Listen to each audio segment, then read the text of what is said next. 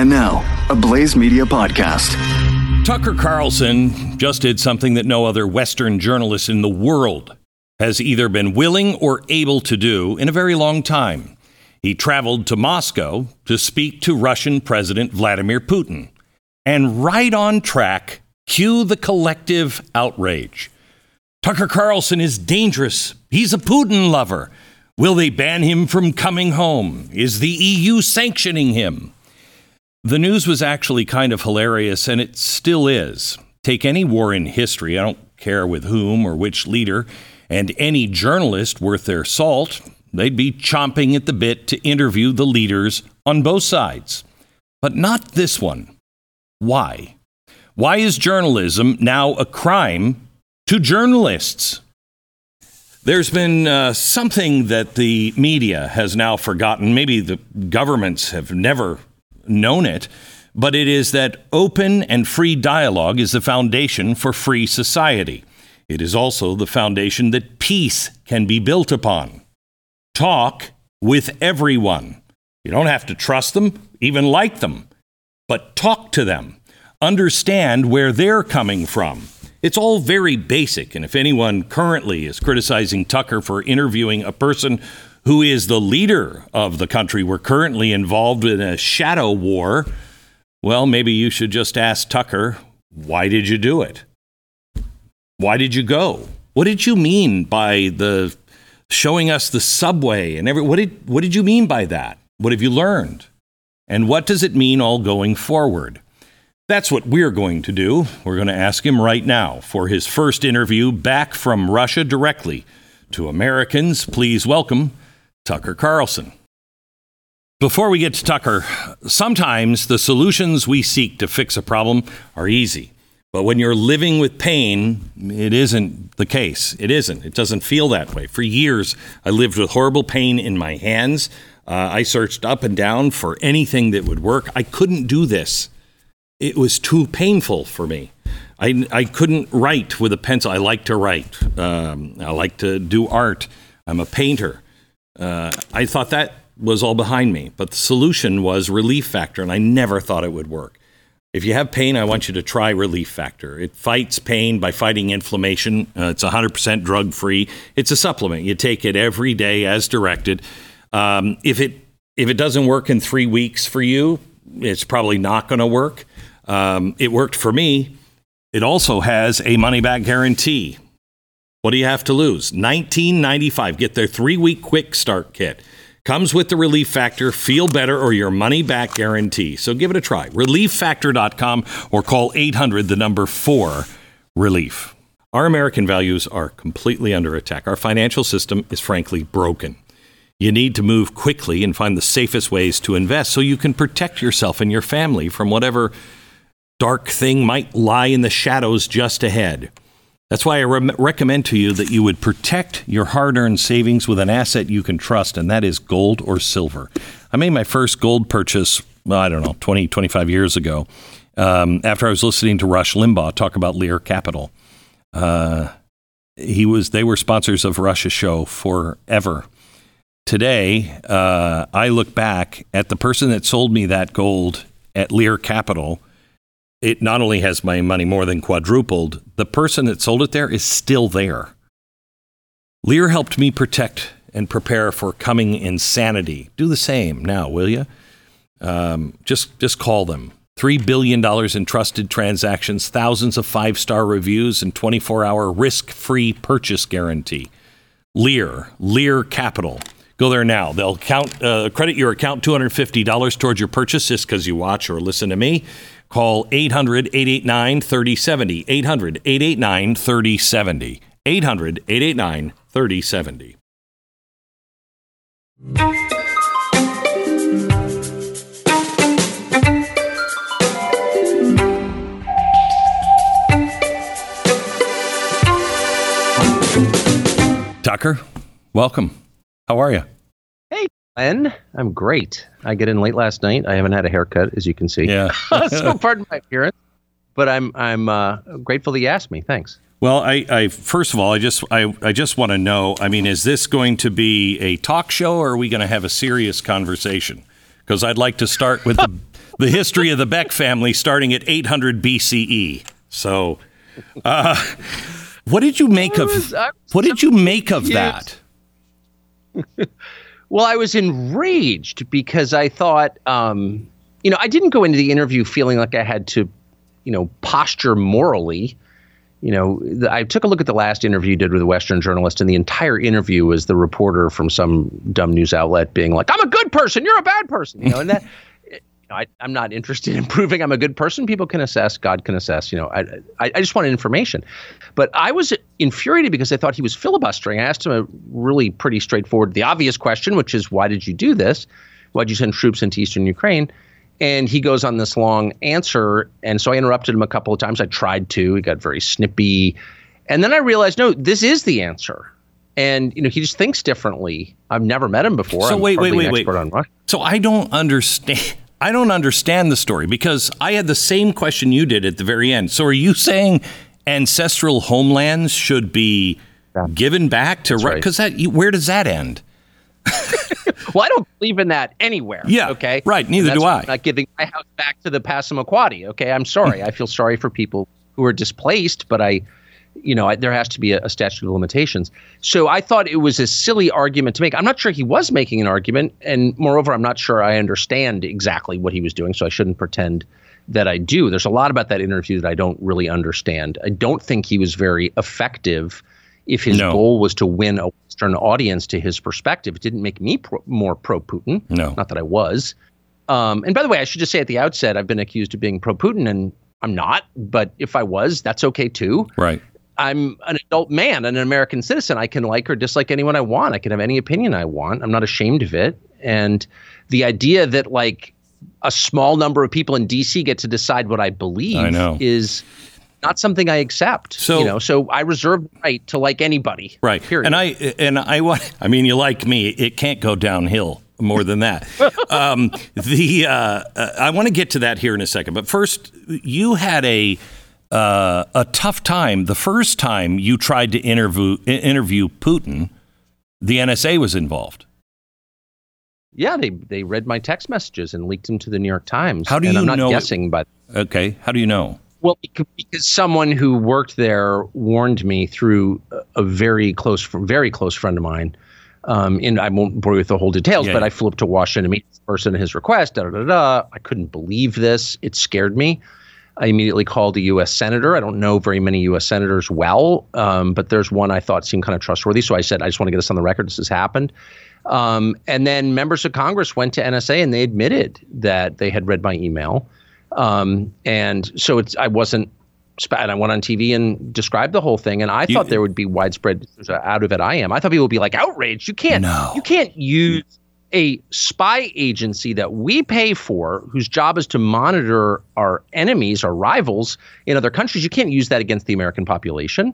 And no one seemed to care, but I cared. I did, because I grew up around the U S government. My dad ran a federal agency in Washington. So I sort of knew what the rules were, and I had to, really uh, p- strong sense of how much this had changed. Like, this was not allowed thirty years ago. It was no. an outrage. It's a crime.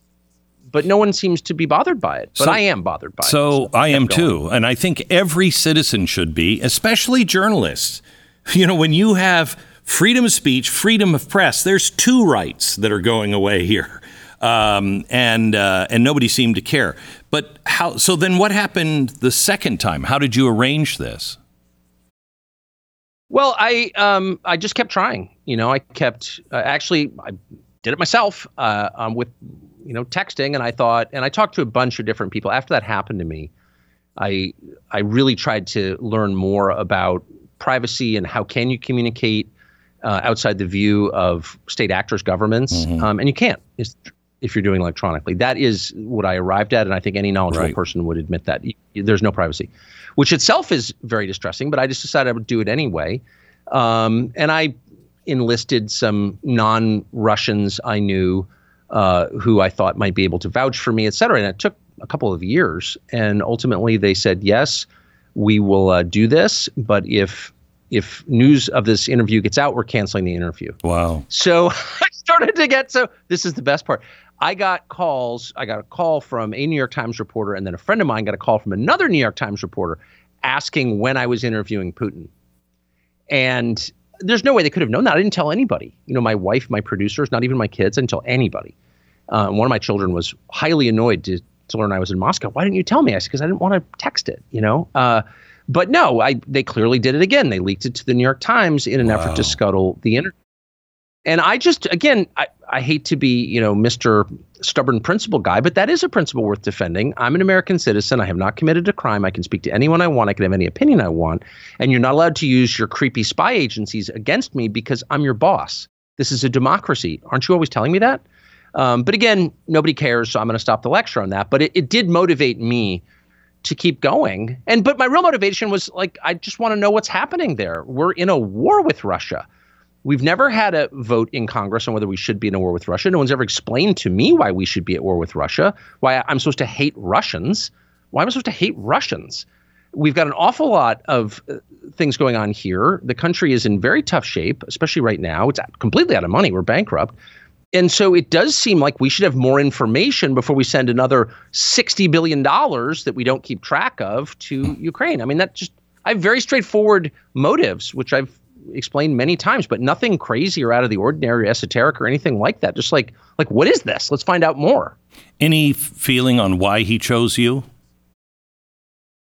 Probably because I just kept trying. I mean, that was my sense. I just kept trying. And, and I was one of the few, and I should just say again, I, and I don't want to be defensive because I'm, I'm not defensive, but I'm, I've never been a, I don't have anything to do with Russia. I don't, I, know. I had never been there before. Russian, you know, it's so nuts, but my first instinct when this happened was that the sanctions were going to destroy the primacy of the U S dollar around the world, and stealing people's stuff, billions of dollars of people's stuff, because they were, quote, oligarchs. Correct.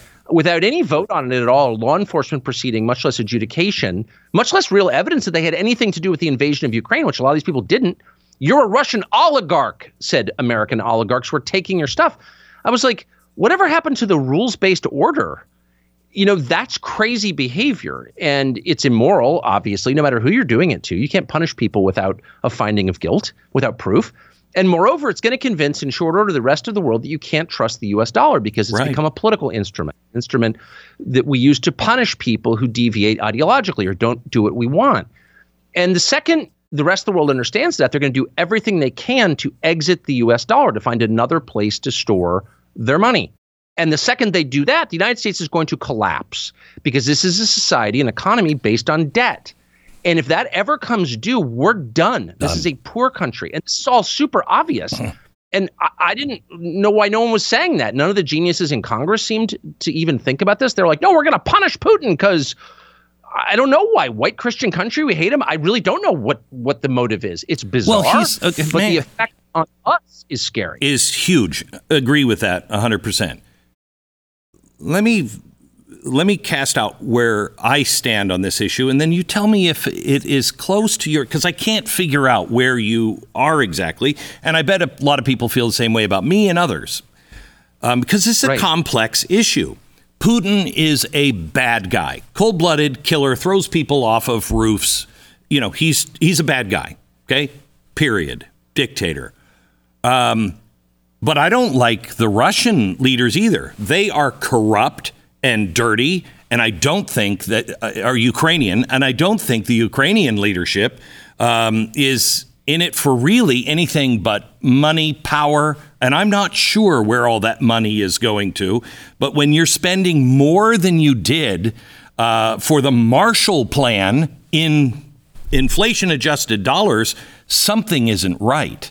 And why are we just pushing this through? So I don't want to support Putin. I don't want to support the leadership of Ukraine.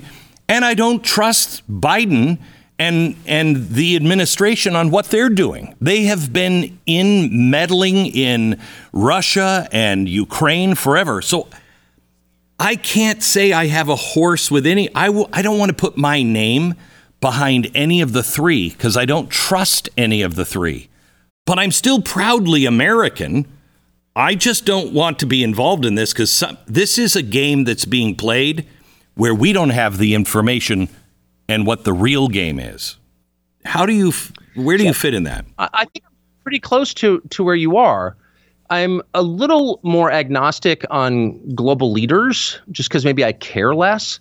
I, I having, you know, spent a lot of time out of the country, interviewed a bunch of them, I sort of assume every world leader, all leaders by definition, are up to no good on some level. Yeah. The only thing I care about is the United States. And that's it. And I think the only thing the U S government should care about by definition is the United States. So to the extent an alliance is good for the United States and my children, then I'm in favor of it.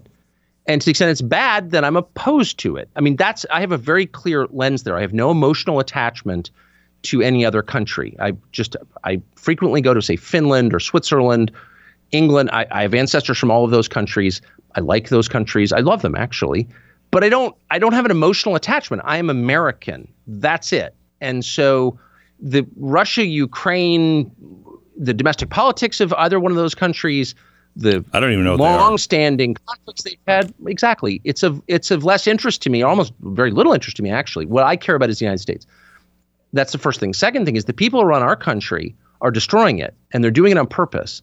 And there's no doubt about that in my mind. And I've withheld judgment for a number of years now. But with yeah. what they've done at the border, completely changing the population of the country, letting in millions and millions of people who have no connection to the United States, can't possibly help our economy, can't possibly unify our very fractured civic culture, um, and whose loyalty to and knowledge of the United States is completely in question. In fact, their identities are in question. We don't know who they are. And they're coming through a country in the middle of a drug war. The whole thing is not, by the way, bad management, or they're not doing their job. No. no, they're destroying the United States on purpose. And so I begin with that. So the idea that those same people are going to somehow affect positive change in Eastern Europe, a region they know nothing about, and it's demonstrable, they don't know anything at all, um, is like insane to me. And the fact that Republican leaders who really are either, yeah. in many cases, just dumb, they just don't know, or they're controlled, that is true, um, are on board with this is just infuriating. So, but th- but I approach this in a very non-emotional way. I'm emotional about my country, and I think all Americans, most Americans, feel the same way I do. So they care about what happens here because your kids live here. Right, and I feel the same way, but I look at what's happening around the world because at first I just concentrated on us.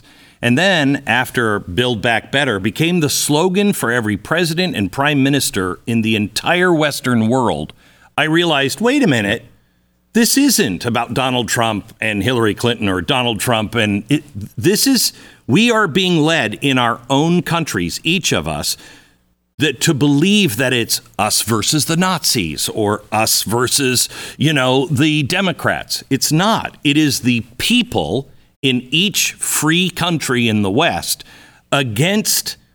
I'm not sure yet what it is, but. A, a really nasty blob up at the top uh, that has their own designs on the world and their own plans on the world. And uh, there, it just seems to me that I, ha- I haven't found a Winston Churchill anywhere in the world. Name one that you, s- you see uh, currently in office. Well, there's no difference between most leaders in the West because no Western country, including ours, has sovereignty. And sovereignty means you get to act in your own interests. You're a distinct country with, you know, borders and a democratic system where your population decides how it will be governed. Sovereignty. Um, and we don't have that, and no other country does. So they act as a group. And I and I do think, you know, always pay attention to the things you're not allowed to think or say. Uh, and NATO is is a yes. huge part of this. NATO is, in addition to everything else, totally incompetent, totally incompetent. I mean, NATO is a defense alliance aimed at Russia.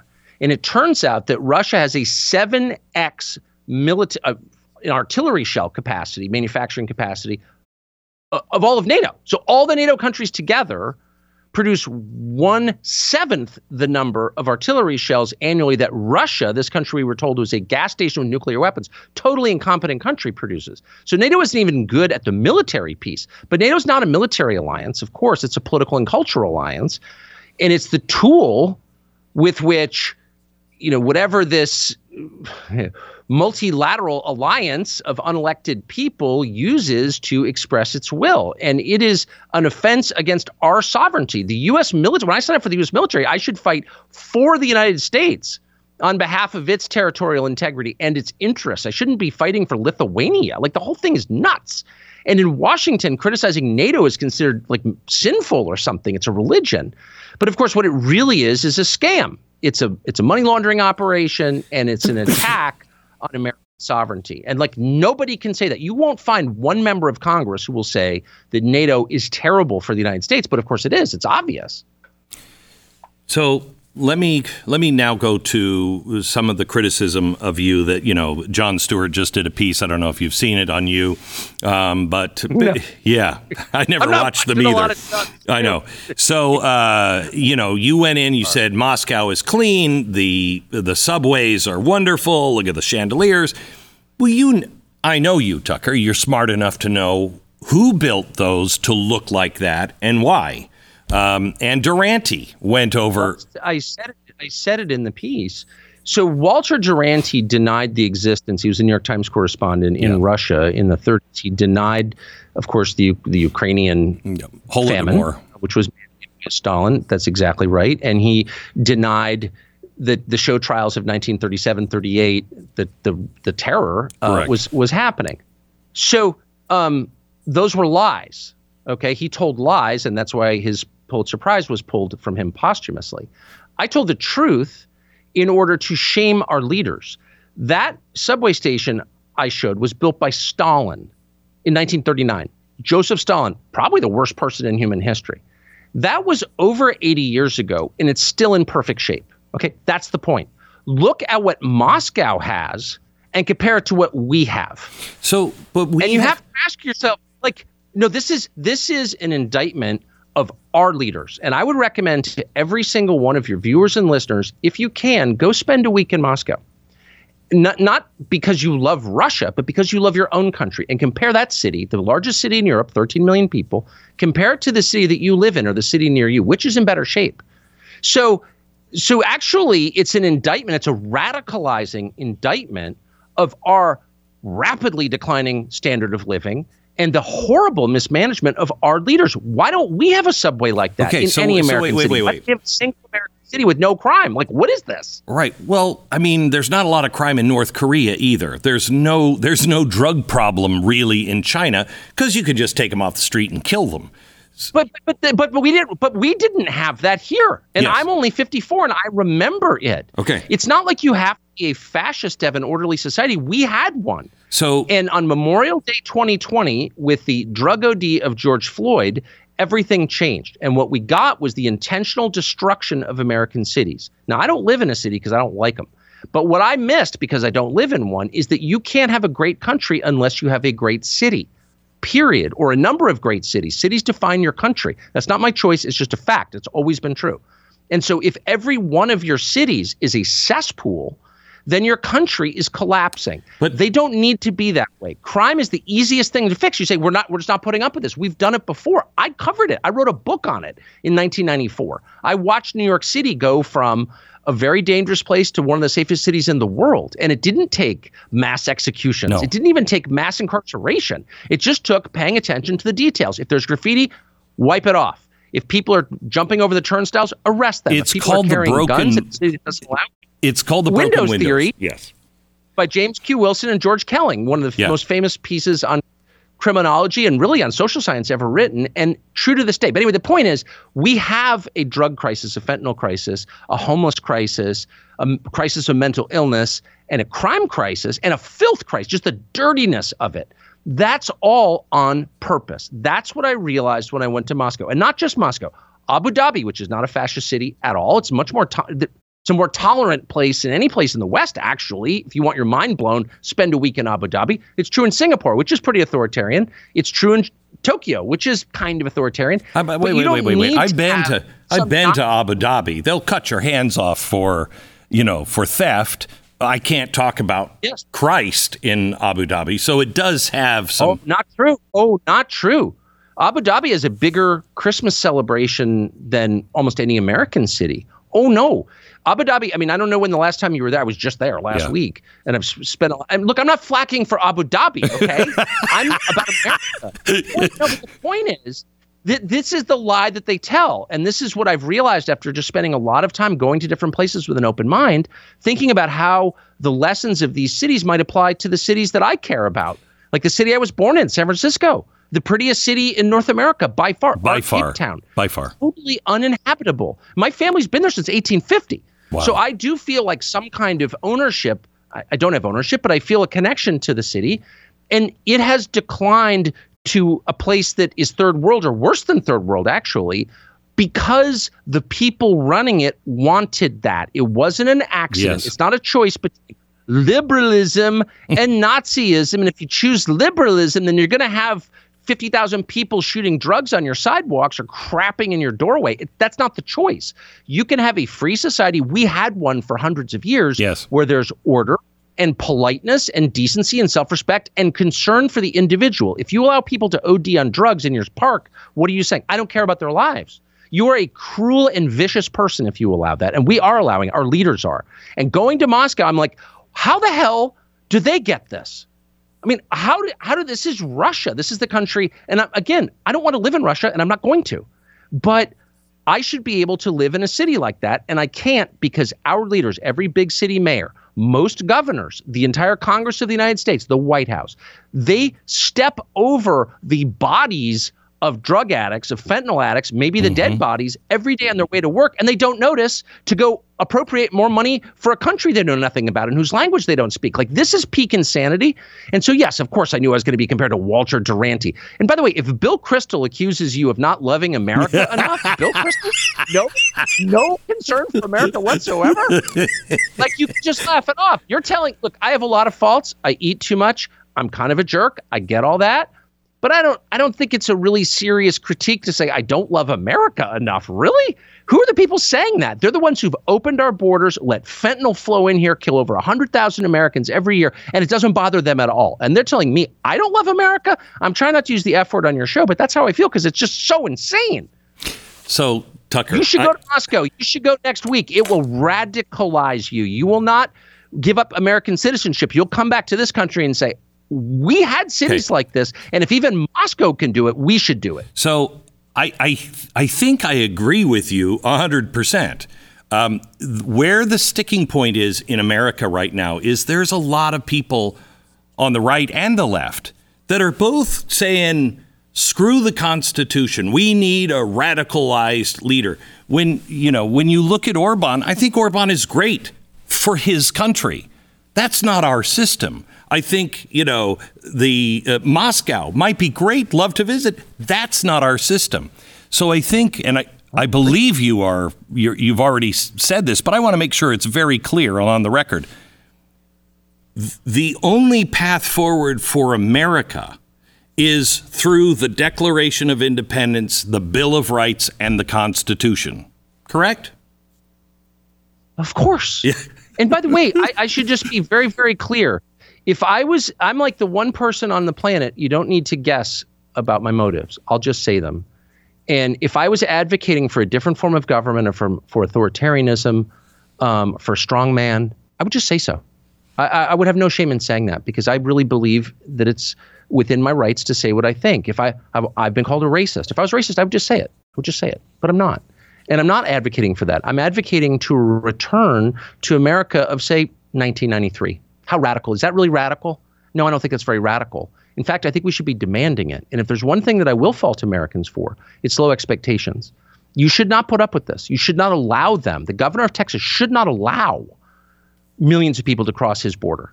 And I don't want to hear, you know, the excuses. And I don't want to hear the excuses for why it's okay to have tens of thousands of people uh, dying on the street or sleeping on the sidewalk in tents handed to them by the Episcopal Church forever. Like, that's not acceptable. It's not okay for my kids to use drugs at the breakfast table. I'm not going to have a debate about it. No is the answer. I'm within my rights as a father to say that. The U S government is within its statutory rights as a government to say that. We don't need more laws. We have the laws. The, they're not being enforced on purpose. And, and to your point, why? And of course, the reason is because people will lose faith in liberal democracy. Correct. And they will welcome a strong man. And that's exactly what this is about. Is the left, and not just the left, I would say that the Quisling right um, on Capitol Hill, for whom I just have boundless contempt, they're in on this as well. Yes. People are just going to give up. They're not going to vote. That you, they're going to steal the elections just as they stole the last one, which they did. Sorry. And they're going to steal the next one. And people are just going to be like, you know what? I don't even care. I just totally give up. This is crazy. Just just get get the bums off my street. Some guy just exposed himself to my daughter. Or my nephew just died of a fentanyl O D. Make it stop. Make it stop. You can have all the power you want. That is absolutely what they're going for. And I don't want that. I want to live in the country we lived in in nineteen ninety-three or nineteen eighty-five, not ancient history. Post-Civil Rights Act, we can do that. Let's do it right now. That's my point. Uh, you're right on that's what they're they're doing. It is. It's amazing to watch. It's exactly the stuff that I talked about um, back at Fox. It's top down, well, yeah, inside so out. Much. It's the yep. way the communists did it. It's the color revolution, and it's Cloward and Piven. It's it's all of it, and it's happening right in front of our eyes. It's crazy. Um, people, Americans need to know that because our sense of reality is shaped digitally, and Wikipedia is our history, and Instagram is our present, and Twitter is our future X, you know, people forget that we didn't have this just a few years ago. And that's right. why going to places that are different really reminds you, it triggers in you this this chain reaction of thoughts, and you realize, I cannot believe I'm putting up with this. I can't believe there's a homeless encampment in front of Union Station in our nation's capital, directly across from the Capitol building. That's so much more horrifying to me than anything that happened on January sixth. That's such an expression of contempt and loathing for the American people. That's such an admission of defeat and lack of self-respect. Like, no, you are not allowed to do drugs in front of Union Station. I don't want to hear your excuse. I'm not responsible for housing you. Get out of here. Like, it's just, it's not hard. And that is kind of the society that they have in a lot of other countries. Right? I mean, it's it's people should travel and see this stuff. It'll make you love America more and make you want better for America. Yes. That's the only point. No more interruptions uh, from here on out. Let me just tell you a couple of things. First of all, Good Ranchers. Five billion pounds of meat are imported and sold in the U S every year. Five billion pounds. Why? Well, because our government is doing everything they can to put our ranchers and our farmers out of business. Good Ranchers are the number one source for one hundred percent American meat that I would trust to my family and feed my family. Instead of getting overpriced imported meat at the store, yeah, they can legally put the little flag, product of the U S, because they might wrap it here. Not kidding. Good Ranchers delivers my meat to my family. We eat it uh, all the time, and they deliver it right straight to the door. We have chicken, we have beef, uh, we have great, great bacon. Right now, if you subscribe to any of their one hundred percent American meat boxes, to secure their leap year offer of free bacon for four years, that's seventy pounds of Applewood smoked bacon you'll get just by subscribing. Beef, chicken, pork, wild-caught seafood, all amazing. Remember, it's all one hundred percent America, which your grocery store can't really say. Not sure which box to choose? Try their bestseller, the Rancher's Classic. Or if you got a hungry household, check out their Family Feast Bundle. Get quality, local food you can trust and feel proud to feed your family. Go to good ranchers dot com. Use the promo code Glenn. Claim over nine hundred dollars in free bacon before the leap year sale ends. good ranchers dot com. American meat delivered. Also, let me tell you about S A T one two three. This is something that uh, my family has. We always take it on vacation or anything um, because I learned after nine eleven. Imagine for a moment that you have a phone that will take and receive calls literally anywhere on Earth. No reliable cell network to worry about. You know, I, I happen to live up in the mountains half the year, and I have no cell service up there. What if that phone also had an encrypted signal so no one could listen in to your calls, no one could read your texts other than the person that you send them to? That kind of phone uh, exists. It usually is in the military, and members of the Senate use it for encrypted, secure calls. But you don't have to imagine having one, because what I'm describing is a sat phone, a satellite phone. You know, I'm always telling you how to be prepared for any emergency situation. Well, if we're in a situation where the cell phone service is down, you remember the Lahaina fires in Hawaii last year? Cell service was down. The guy who's running the Marriott Maui Ocean Club used a satellite phone and ended up helping fourteen thousand people. Satellite phone stores have got you covered with plans starting as low as ninety-five ninety-nine, or they have discounted family share plans with up to three satellite phones.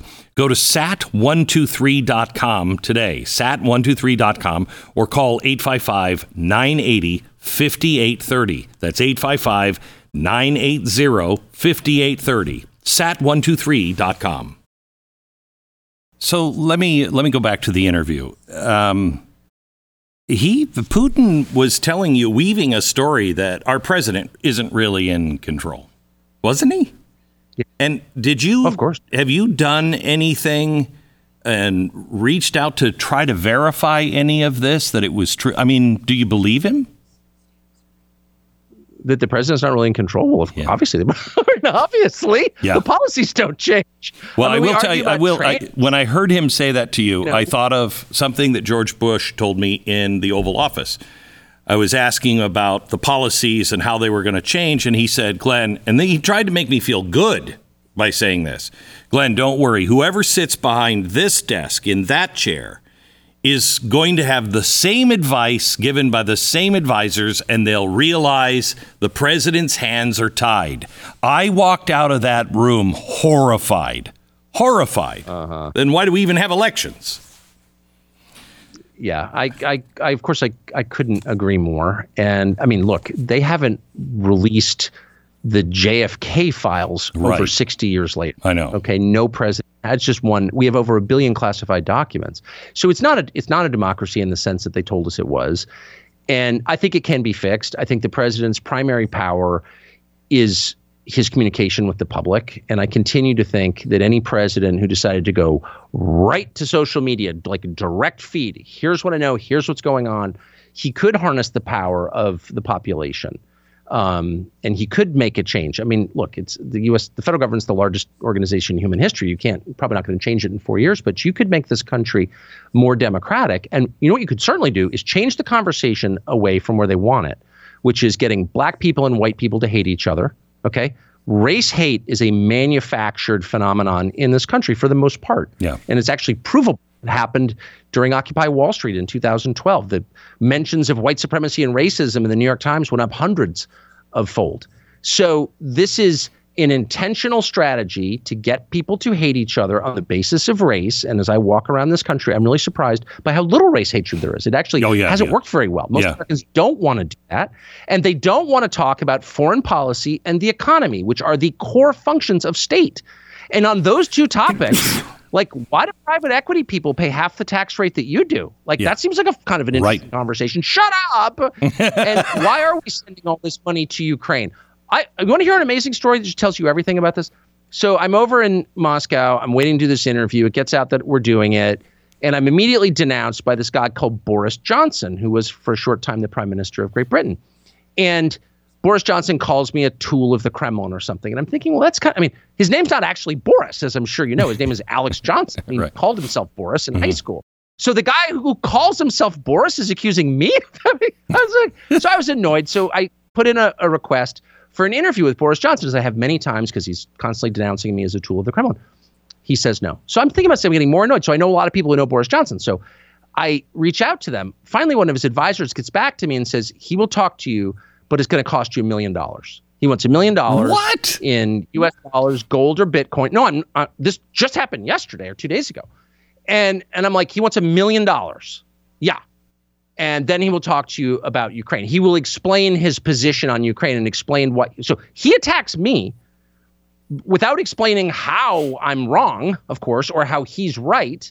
This is, by the way, the guy who single-handedly, at the request of the U S government, stopped the peace deal in Ukraine a year and a half ago and is, I think, for that reason, responsible for the deaths of hundreds of thousands of people. He won't explain any of that to me in an interview until I pay him a million dollars.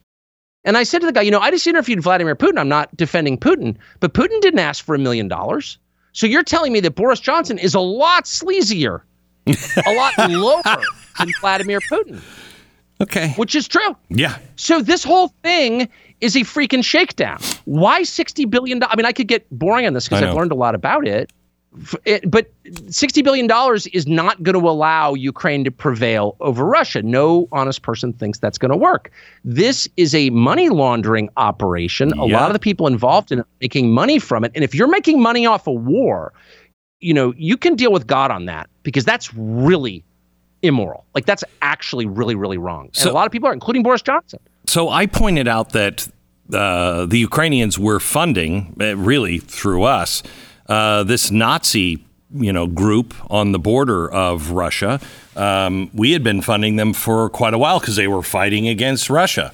Okay, now I guess it's okay for everybody to be, you know, in bed with the Nazis. When Putin said that, do you, is he just evoking the Nazis because what it means to his people? Is that really one of his goals? Is that really what's what's happened? What, what, what did you finally get from him on what's happening on his side?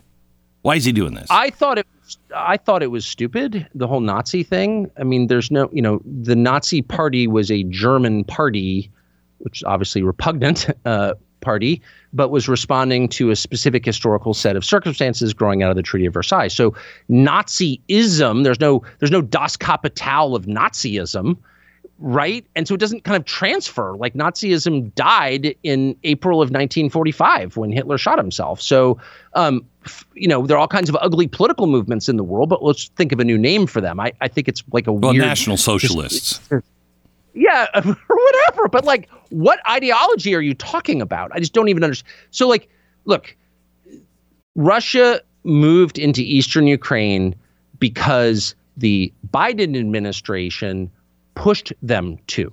There's a war in Ukraine because the Biden administration wanted a war in Ukraine. And that's very obvious, and it happened in public. Biden sent his vice president to the Munich Security Conference days before the invasion two Februaries ago to announce in public at a press conference that we wanted Ukraine to join NATO. That would mean nuclear weapons on Russia's border. Now, this is not a new conversation. This has been going on for thirty years. Right. Russia does not want nuclear weapons aimed at Moscow on its border, and has said that's the red line, as it would be with, with for any country. For if, if you know, if the Chinese did that in Mexico, I hope we would say, no, we're going to war before we allow that. And they knew that, and they pushed him to do this, of course. Now, their motive, you know, I we can only guess at it, but that absolutely happened. And you're like, not yeah. allowed to say that, but that's true. Yes, it is. It's not a defense of Putin. And it's an attack on the craziness of our foreign policy, which is like purely destructive. Nothing is built, only destroyed. It's nuts. Uh, let me um, let me switch here for um, for a second on some things that have happened uh, just recently while you were gone. Navalny uh, went yeah. for a walk in the Arctic Circle because he liked to walk outside. Um, and then he came back. They say they tried everything they could to resuscitate. Was he assassinated or not?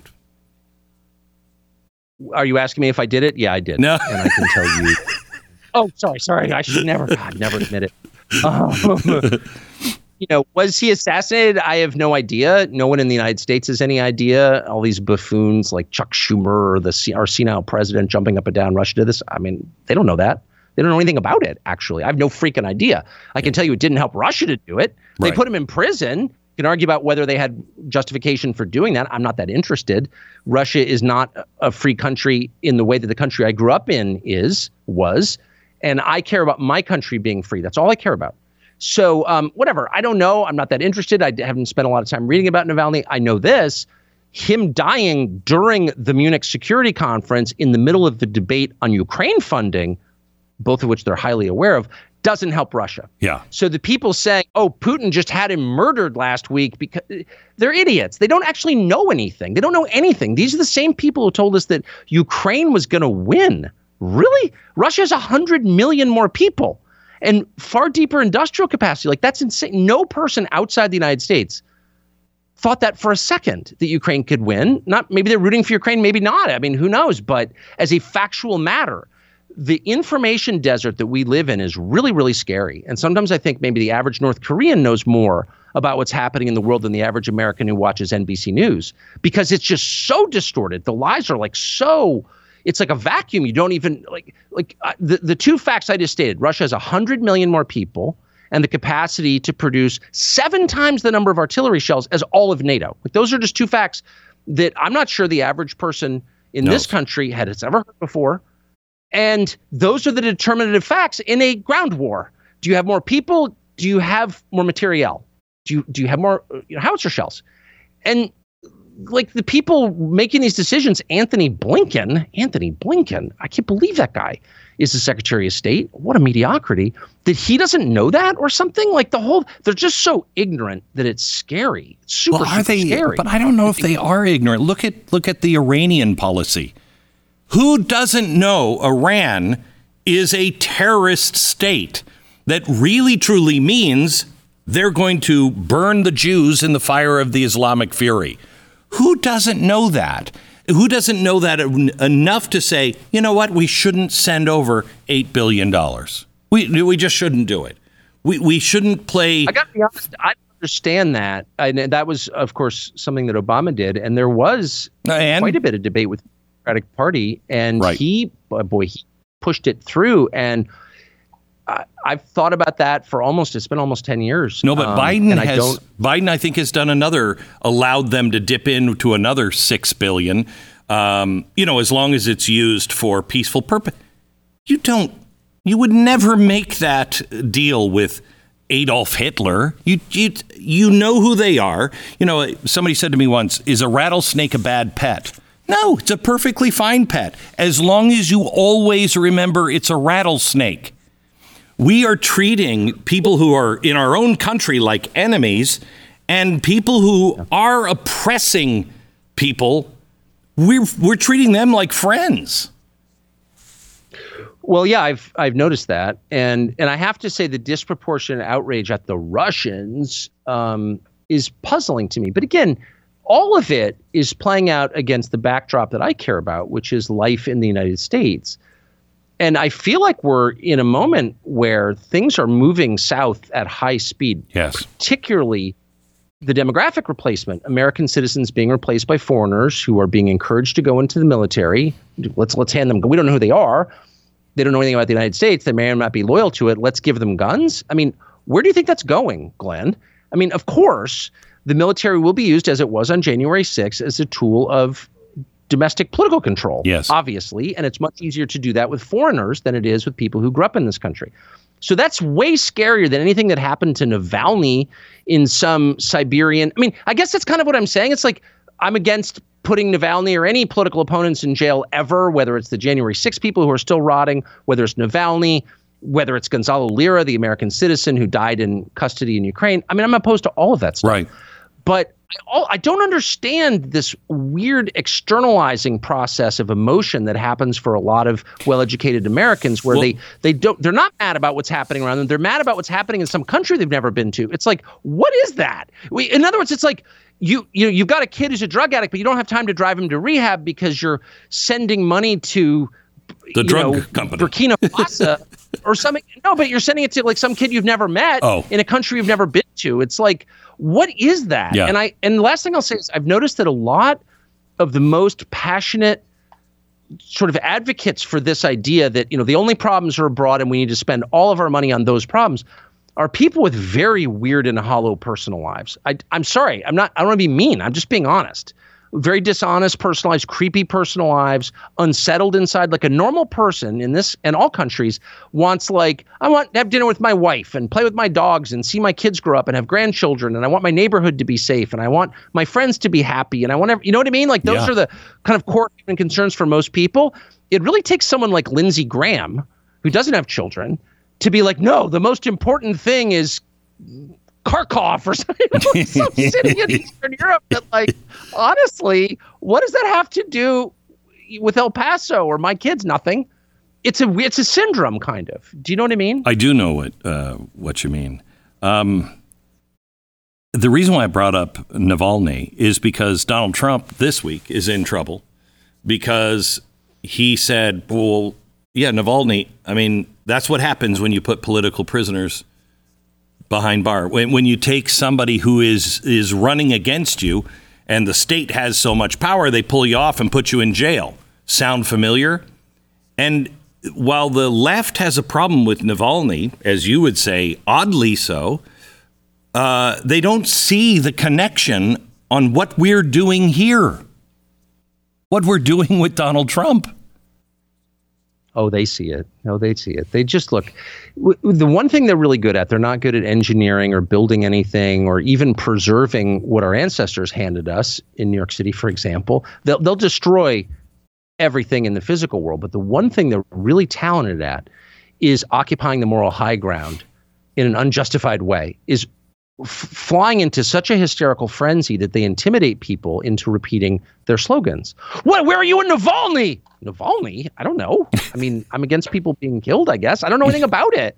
You know what I mean? And well, where are you in Navalny? You don't have a position on Navalny? He has not spoken on Navalny. You know, the, the Daily Mail, which was, which was I, I was, I was, I was like thousands of miles away two days ago in a car, and somebody sends me this piece from the Daily Mail, which used to be kind of a good newspaper. It's like total garbage at mm. this point, along with the New York Post. It's like so weird how these papers get captured, but they had some piece like Tucker Carlson has not said a word, issued a statement about Navalny. Well, I didn't know. I don't know anything about Navalny. I didn't know he died. I didn't know anything. Nobody. I've been on an airplane from Dubai. It was like, but you don't have a statement? And I do think if we're going to reclaim our humanity from people who would turn us into slaves, one of the first things we need to say is, I control what I think and what I say. I can have my own opinions. And by the way, I don't have to have an opinion. I don't have an opinion on that. It's not important to me. It's okay to say that. Your priorities don't have to be mine. Mine don't have to be yours. And if they do, then I'm no longer a free person. I'm a slave. You consider me subhuman. I'm like your dog. You can you can tell me mm-hmm. what to care about, what to eat. But as a free man, no, I, I don't have to share your priorities. I don't have to be interested in Navalny's death. I can be very interested in it or not. But um, you can't force me to be. And I think that's really important for people to to make the decision that they're going to think independently and not be intimidated by these these freaks. Yeah. And they are freaks. Uh, by the way, I just, uh, you know, as somebody who uh, emailed you something, I, I just want to say thank you for text messaging me while you're in Russia and the N S A is watching. I just I just thought that was a great move from a good friend. Oh, thank you. Thank you. Well, I've decided I'm not going to play along with it. Like, I have all these people that come to me, well, you need to get this software, do that or whatever, and you need a They'll new break phone, it. You got to throw your phone away. No, no. In fact, I may I may send, you know, some naked pictures of myself to the N S A just to just to wreck their day. You know, it's, no, I'm not. I don't I have to do that. I'm not. You know what I mean? I know, I'm an American I citizen. I do. You're the criminal, not me. Yeah. Um, not me. You mean the N S A. Um, no. l- let me. um, Uh, with that being said, when you were over and sitting in front of Putin, uh, who has absolute control um, and is a former K G B guy, um, d- was there any time that you, because he, he said several times like, oh, I, I know who you are. I know you studied history. I mean, he knew you. Um, when you got to the question about the uh, Wall Street Journal reporter, did it ever cross your mind that I'm not in my home country? I'm saying this to a very powerful man who does uh, do what he wants. Were you ever worried? No, not at all. I wasn't worried for a single second I was there. I wasn't worried going over there, not because I trust the Russian government, I don't, but because my kids are grown and like, I don't really care at this point. I feel protected. I say my prayers. Much more worried about my government, much more worried about my country than I am about Russia because I'm not Russian. You know, I wasn't, no, I wasn't intimidated at all. I was annoyed a couple of times. Um, I thought it was interesting. Uh, I thought he was interesting. He was hostile to me. Um, oh, he said that he, somehow, you, I, you didn't even ask hard questions. Whatever. Yeah, I know. Did he really say that? Oh, yeah. You didn't hear that? Yeah, he he came out and no. said he was very disappointed you didn't ask any hard questions. Oh, that's funny. Yeah. I mean, I what what's a hard question to Putin? Yeah. Um, I mean, no, I, I just wanted to hear his view. And I think one of the things, I mean, it, it's not about me. That's kind of the point. And that is one of the uglier things about journalism, if you can call it yeah. that. It's all the hair hats want to make it about them because that's why they're in television in the first place, because they're so they just like yearn for the adulation of strangers. They're empty inside. I don't care about the adulation of strangers. I just was sincerely interested in who this guy is. And I still don't think I know, but I learned a few things. And one of them is he's very wounded by what he sees as the rejection of the West.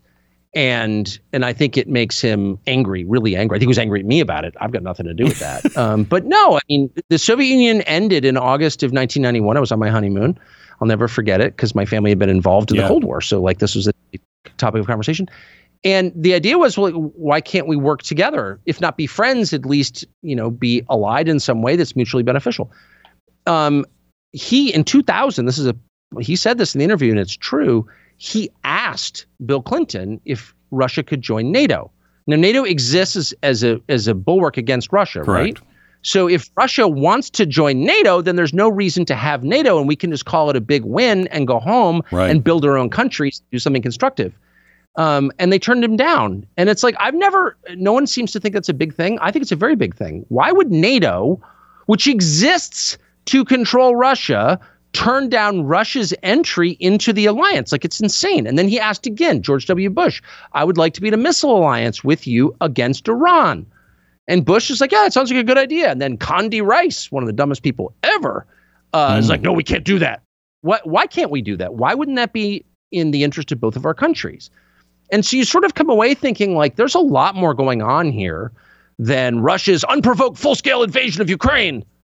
That's not actually what happened. Yes, Russia invaded Ukraine. Yes, yes, it's bad. Hundreds of thousands have died. Ukraine's been destroyed. A small number of people have gotten very rich. Boris Johnson hopes to get rich from mm. it, um, et cetera, et cetera.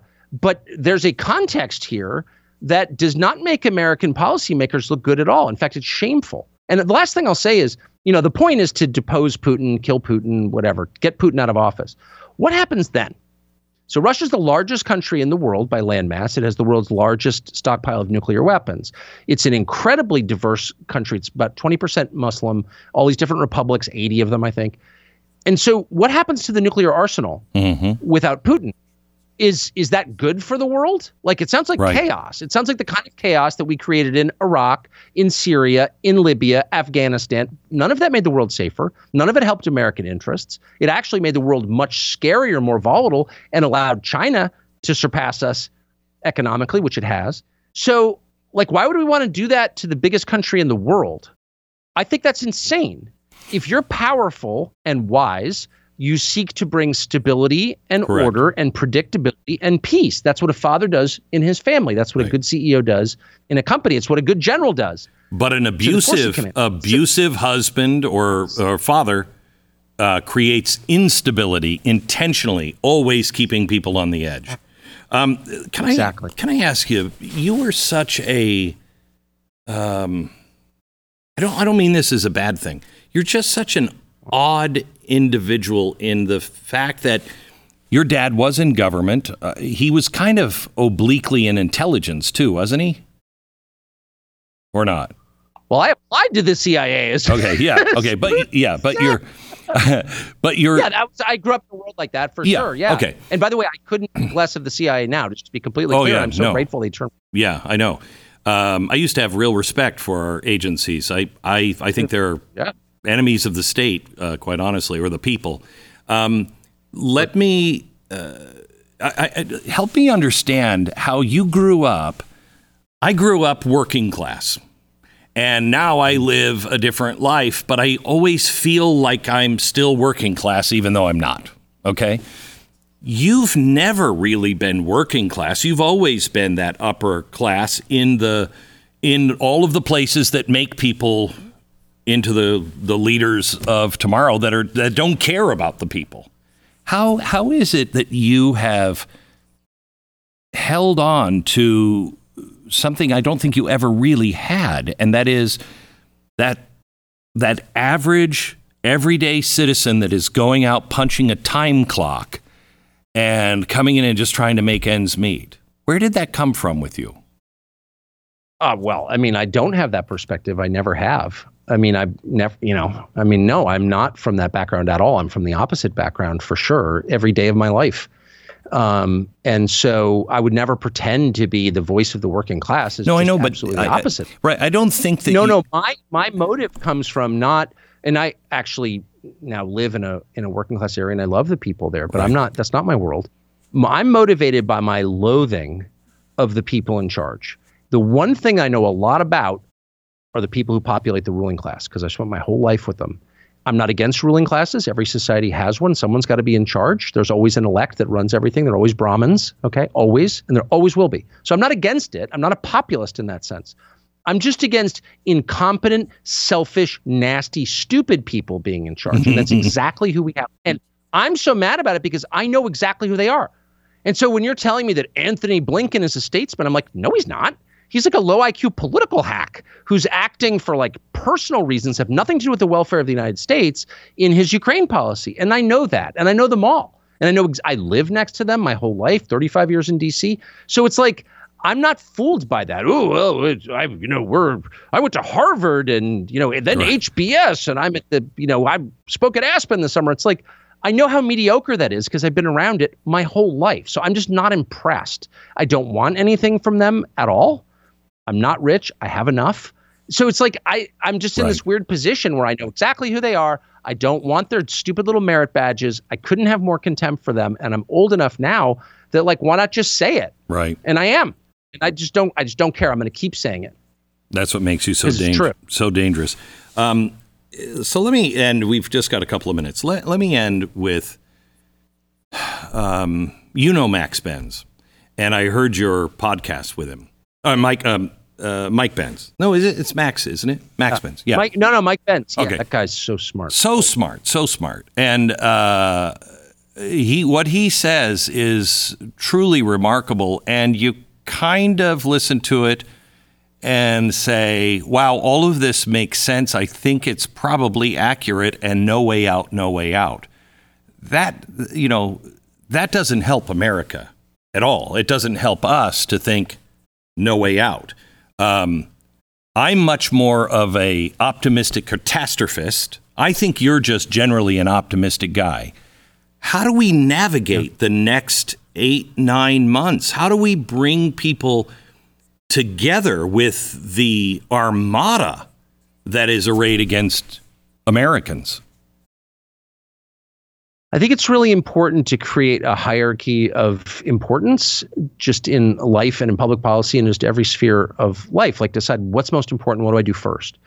And my smartest friend, my wisest friend, who's been really successful, um, just because he's wise, always says, look, it, it comes down to food, water, energy. You know, the countries rise and fall on the basis of food, water, energy. And every time he talks like that, he talks in terms of fundamentals, like what actually matters. It's not really about trans swimmers or Black Lives Matter. It's about energy, food, water, and it's about the use of force. And so the number one thing you need to worry about in any country is the military. And we just don't have a history of worrying about the military, but we should be very worried about the military because that's where the guns are. And so if you wanted to take a pop, a continental sized country like ours with a population of three hundred fifty million people, and you wanted to subdue them, you would need force. And so it's the it, what was so striking about what Ben said was it's the D O D, it's the military that is censoring us, and they're doing it for political reasons. And that is a completely different thing from, say, yes. the Democratic National Committee or even the F B I. The military has to be nonpartisan. It has to be controlled by elected officials, civilian control. So the voters have some control over the military.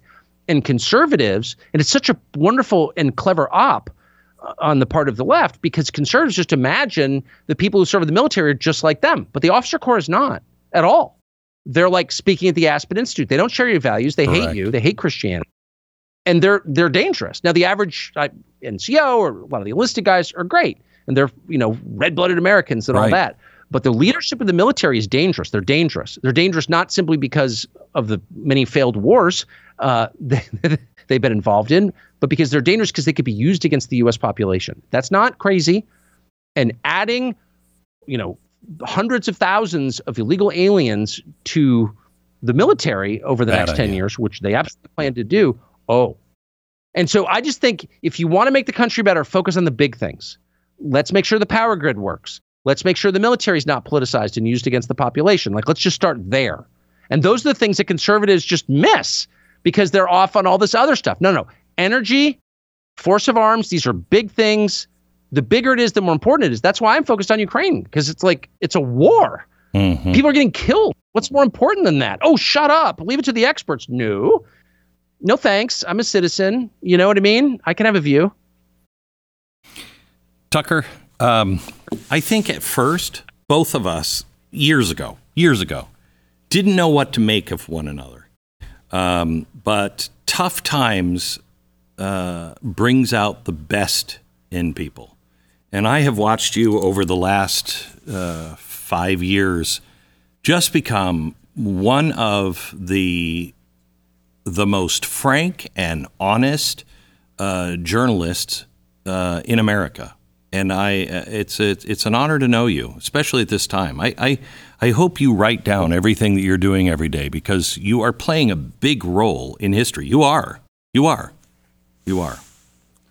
Well, it's accidental. Trust me. thank you, thank you, man. God bless you. I appreciate it. It's thank great you. to see you, man. God bless you.